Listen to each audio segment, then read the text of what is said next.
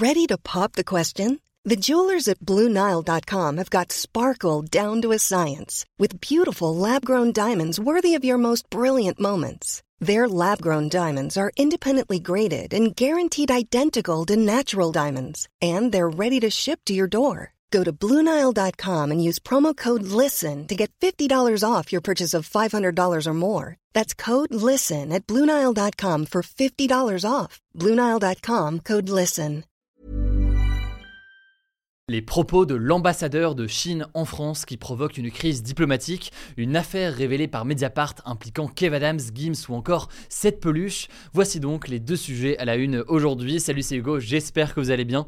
On est donc parti ensemble pour une nouvelle plongée dans l'actualité en une dizaine de minutes. Et on commence donc avec ces propos de Lu Shai, l'ambassadeur de Chine en France, des propos qu'il a tenus euh, sur LCI vendredi et qui ont provoqué une véritable crise diplomatique. Alors, dans le cadre de cette interview, Shai a d'abord remis en cause l'appartenance de la région de la Crimée à l'Ukraine. Il faut savoir que c'est une région au sud de l'Ukraine qui a été annexée militairement par la Russie en 2014, mais que l'Ukraine continue à revendiquer aujourd'hui. Mais au-delà de la question de la Crimée que la Russie contrôle aujourd'hui et revendique donc, et au-delà d'ailleurs plus largement de la question de l'Ukraine, Louchai a plus généralement nié ou très clairement remis en cause la souveraineté et donc l'indépendance des pays issus de l'Union soviétique qui s'est effondré en 1991. Ces pays ex-Union soviétique, Ah. ils n'ont pas le statut effectif dans le droit international parce qu'il n'y a pas d'accord international pour concrétiser leur statut d'un pays souverain. Si l'on suit ces propos, l'Estonie, la Lituanie ou encore euh, la Lettonie ne seraient pas de véritables États. En tout cas, tout cela ne serait pas complètement clair. Ça remettrait euh, les principes de base de la notion d'État affirmée euh, par la charte de l'ONU.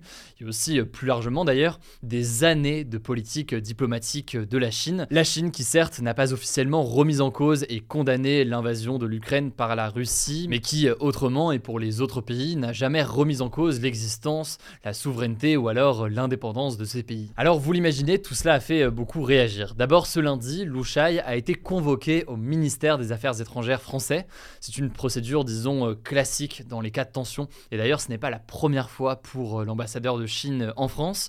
Mais je vous le disais, ces propos, ils n'ont pas juste fait réagir en France, ils ont fait réagir dans toute l'Europe et surtout, vous l'imaginez, dans les pays de l'ex-URSS qui sont euh, concernés directement par ces déclarations. Justement, la Lituanie, la Lettonie ou encore l'Estonie ont convoqué aujourd'hui les ambassadeurs de Chine dans leur pays. Alors comment est-ce que la Chine maintenant a réagi? En fait, la Chine a tenté de déminer en quelque sorte la polémique et de se séparer finalement des propos de l'ambassadeur chinois en France. La porte-parole du ministère chinois des Affaires étrangères par exemple a affirmé que la Chine respectait le statut d'État souverain des pays de l'ex-URSS. Autrement dit donc, la Chine a désavoué son ambassadeur, ce qui pose d'ailleurs question pour son futur, lui qui est en poste depuis euh, 2019 et qui est un habitué de déclarations euh, très polémiques. Il faut dire que Lu Shai, c'est aujourd'hui l'un des symboles d'une stratégie consciente malgré tout euh, de la Chine. C'est ce que l'on appelle la diplomatie du loup guerrier. Alors en quoi ça consiste? Eh bien en fait, faut bien comprendre qu'alors que la diplomatie c'est généralement quelque chose de très policé, en tout cas en apparence, avec des termes bien choisis et bien mesurés, eh bien plusieurs diplomates chinois choisissent ces dernières années d'aller dans une rhétorique davantage de la confrontation, se montrer donc très offensif, notamment sur les réseaux sociaux, mais aussi donc, vous l'aurez compris, dans le cadre d'interviews euh, dans les médias. Il y a deux ans par exemple, Lu Shai avait euh, insulté le chercheur français euh, Antoine Bondaz sur Twitter. Il l'avait traité de petite frappe et de hyène folle ou encore de troll idéologique.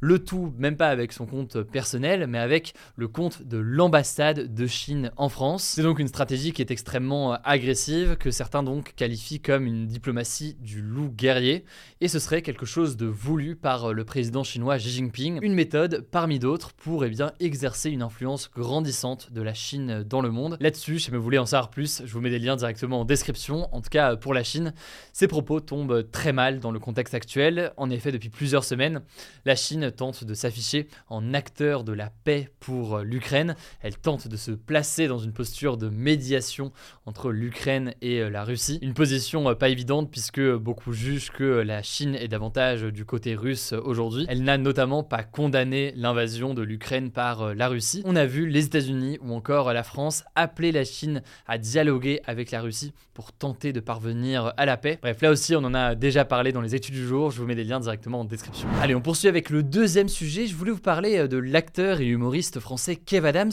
qui est au cœur d'une vive polémique après avoir fait la promotion du financement d'un film en NFT. Alors, je vous explique ce qu'il en est. En fait, ça fait euh, plusieurs mois que Kev Adams, l'une des personnes à l'origine du projet, mais aussi euh, d'autres personnalités comme Camille Lelouch, Gims ou encore Dajou, font la promotion d'un nouveau film d'animation à gros budget un film qui s'appelle Plush ou Plush. Alors ce film n'est pas encore sorti, ni même encore produit, mais son concept est inédit.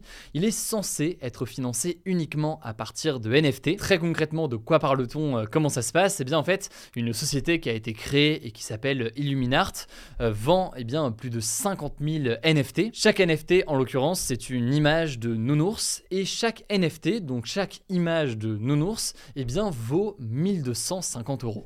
NFT, ces images, elles coûtent donc 1250 euros. Elles peuvent être achetées uniquement avec des crypto-monnaies et plus précisément avec l'Ethereum, qui est la deuxième plus grosse crypto-monnaie aujourd'hui après le Bitcoin. Et l'idée, c'est que toutes les personnes qui achètent eh l'un de ces NFT ou plusieurs de ces NFT deviennent coproducteurs du film. En gros, ils investissent finalement dans le film en donnant donc 1250 euros par NFT. Ça leur donnerait le droit d'être coproducteurs, mais aussi de toucher, je cite, 80% des profits réalisés, donc euh, les gains potentiels qu'il resterait une fois enlevé toutes les dépenses pour faire le film. Ça c'est donc sur la théorie, sauf que euh, dans la pratique, eh bien, selon le site d'investigation euh, Mediapart qui a enquêté sur le sujet, eh bien, après plus d'un an de promotion, le projet est toujours au point mort, alors que le film était en théorie censé sortir cet hiver. Très concrètement, c'est quasiment 800 personnes qui auraient acheté ces NFT pour un total donc amassé d'environ 1,5 million d'euros,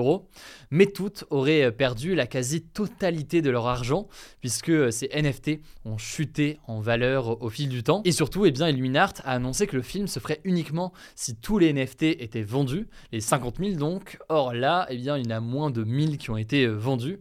Autrement dit, donc, on est très loin du compte et on ne sait pas où est l'argent euh, en attendant. En plus de ça, la société euh, Illuminart, à l'origine du projet, est basée à Dubaï, aux Émirats Arabes Unis. Autrement dit, donc, il y a un risque en termes de transparence et d'imposition, vous l'imaginez, sur ces revenus-là. Alors pour l'instant, Kev Adams, qui était en tête de ce projet, a refusé de répondre. De son côté, Fabien Treff, qui est le gérant de la société Illuminart, aurait menacé Mediapart de poursuite. Je vous mets en tout cas le lien de l'enquête en description et je vous laisse avec Blanche pour les actualités en bref. Merci Hugo et salut tout le monde. On commence avec une première info. Emmanuel Macron a donné une interview aux Parisiens à l'occasion des un an de sa réélection qui a été publiée ce dimanche. Alors je vais pas tout vous résumer parce qu'il a beaucoup parlé, mais ce qu'il faut retenir, c'est qu'il a continué à défendre sa réforme des retraites. Il a quand même estimé qu'il aurait, je cite, peut-être dû plus se mouiller pour porter le texte. Alors il y a eu d'autres sujets. Il a aussi parlé de l'inflation qui va être, je cite, difficile jusqu'à la fin de l'été, sans pour autant annoncer d'aide financière. Il a également parlé de sa volonté de proposer un texte de loi unique sur l'immigration. Enfin, il a parlé du service national universel, le fameux SNU, qui selon lui ne pourra pas être obligatoire. Deuxième actu, pour protester contre la réforme des retraites, la CGT Énergie menace de couper le courant lors de prochains événements en France, comme le Festival de Cannes, le Festival d'Avignon, le tournoi de tennis Roland Garros ou encore le Grand Prix de Formule 1 de Monaco. En tout cas, la CGT a promis, je cite, 100 jours d'action et de colère en réponse aux 100 jours d'apaisement qu'Emmanuel Macron a évoqué dans son allocution la semaine dernière. Le syndicat a déjà revendiqué jeudi dernier deux coupures de courant à l'aéroport de Montpellier et dans un collège de l'Hérault à l'occasion d'un déplacement d'Emmanuel Macron. On suivra ça. Troisième info, ce samedi, entre 4500 et 8200 personnes ont manifesté contre le projet de construction de l'autoroute A69 entre Toulouse et Castres dans le sud de la France. En fait, cette autoroute a pour but de réduire d'une vingtaine de minutes le trajet entre les deux villes, qui est aujourd'hui d'environ 1h15. Le truc, c'est que selon les opposants au projet, la construction de l'autoroute pourrait détruire ou abîmer 400 hectares de terres agricoles, de forêts et de zones humides, l'équivalent de 550 terrains de football Et donc ça empêcherait le remplissage de nappes phréatiques, nos principaux réservoirs naturels d'eau douce. Donc selon eux, ce projet est complètement en opposition avec l'urgence climatique à laquelle on fait face aujourd'hui. Ils dénoncent aussi l'injustice sociale du projet, puisque le trajet entre les deux villes pourrait coûter jusqu'à 17 euros l'aller-retour. Quatrième actu, au Soudan, alors que les combats continuent, la France est en train d'évacuer ses citoyens présents sur le territoire. On vous en parlait la semaine dernière, au Soudan, qui est donc un pays situé au nord de l'Afrique, les combats entre deux groupes armés font rage et beaucoup de civils ont déjà été tués. Face à cette situation, les autorités françaises ont décidé d'évacuer tous les Français qui se trouvent dans le pays. Le truc, c'est que c'est une opération assez complexe. Pour l'instant, plus de 400 ressortissants français ont été évacués par la France et plus de 1000 Européens au total. L'ambassade de France à Khartoum, la capitale, est fermée jusqu'à nouvel ordre. On vous tiendra au courant. Cinquième actu, suite à d'importantes mobilisations, l'entreprise française Total Energy est obligée de reporter son projet controversé EACOP en Ouganda. Ce projet, on en a déjà parlé, c'est un immense oléoduc, donc un genre de tube chauffé à 50 degrés qui transporte du pétrole de plus de 1400 km de long en Ouganda et en Tanzanie, des pays d'Afrique de l'Est. Cet oléoduc sera aussi accompagné notamment de 400 puits de pétrole. Selon les associations environnementales, ce projet est une catastrophe écologique car l'extraction de pétrole et son maintien en continu à 50 degrés sont extrêmement polluants, mais aussi parce que le tuyau traversera au moins 16 aires naturelles protégées. Ça fait donc des mois que le collectif Stop EACOP se mobilise pour demander l'annulation du projet, et résultat de cette mobilisation, selon l'ONG Banktrack, 24 banques et 23 compagnies d'assurance se sont engagés à ne pas financer le projet. Du coup, Total Energy a reporté le financement à fin 2023. On suivra ça. Sixième actu, la mauvaise qualité de l'air entraînerait la mort prématurée de 1200 enfants chaque année en France et en Europe, selon un rapport de l'Agence européenne de l'environnement publié ce lundi. Ce sont les particules fines qui pénètrent profondément dans les poumons qui représentent la forme de pollution de l'air la plus grave et les enfants sont particulièrement touchés à cause de leur petite taille qui les rapproche notamment des pots d'échappement des voitures. Alors, c'est important de souligner que la situation en Europe reste globalement meilleure qu'ailleurs dans le monde, et d'ailleurs l'AEE avait noté dans son rapport de novembre que l'Union européenne était sur la bonne voie pour réaliser son objectif de réduction de plus de 50% des décès prématurés en 2030 par rapport à 2005. Dernière actu, dans la nuit de ce dimanche, des aurores boréales ont illuminé le ciel français, un phénomène assez rare dont les habitants du nord, de la Bretagne, de l'Auvergne et de l'Alsace ont pu donc profiter. Ces aurores boréales sont dues à des interactions entre certains gaz venus du Soleil et le champ magnétique de la Terre. Elles sont le plus souvent visibles près du pôle Nord et du pôle Sud. Voilà, c'est la fin de ce résumé de l'actualité du jour. Évidemment, pensez à vous abonner pour ne pas rater le suivant, quelle que soit d'ailleurs l'application que vous utilisez euh, pour m'écouter. Rendez-vous aussi sur YouTube ou encore sur Instagram pour d'autres contenus d'actualité exclusifs. Vous le savez, le nom des comptes, c'est Hugo Décrypte. Écoutez, je crois que j'ai tout dit. Prenez soin de vous et on se dit à très vite. Mom deserves the best, and there's no better place to shop for Mother's Day than Whole Foods Market. They're your destination for unbeatable savings, from premium gifts to show-stopping flowers and irresistible desserts. Start by saving 33% with Prime on all body care and candles. Then get a 15-stem bunch of tulips for just $9.99 each with Prime. Round out Mom's menu with festive rosé, irresistible berry chantilly cake, and more special treats. Come celebrate Mother's Day at Whole Foods Market.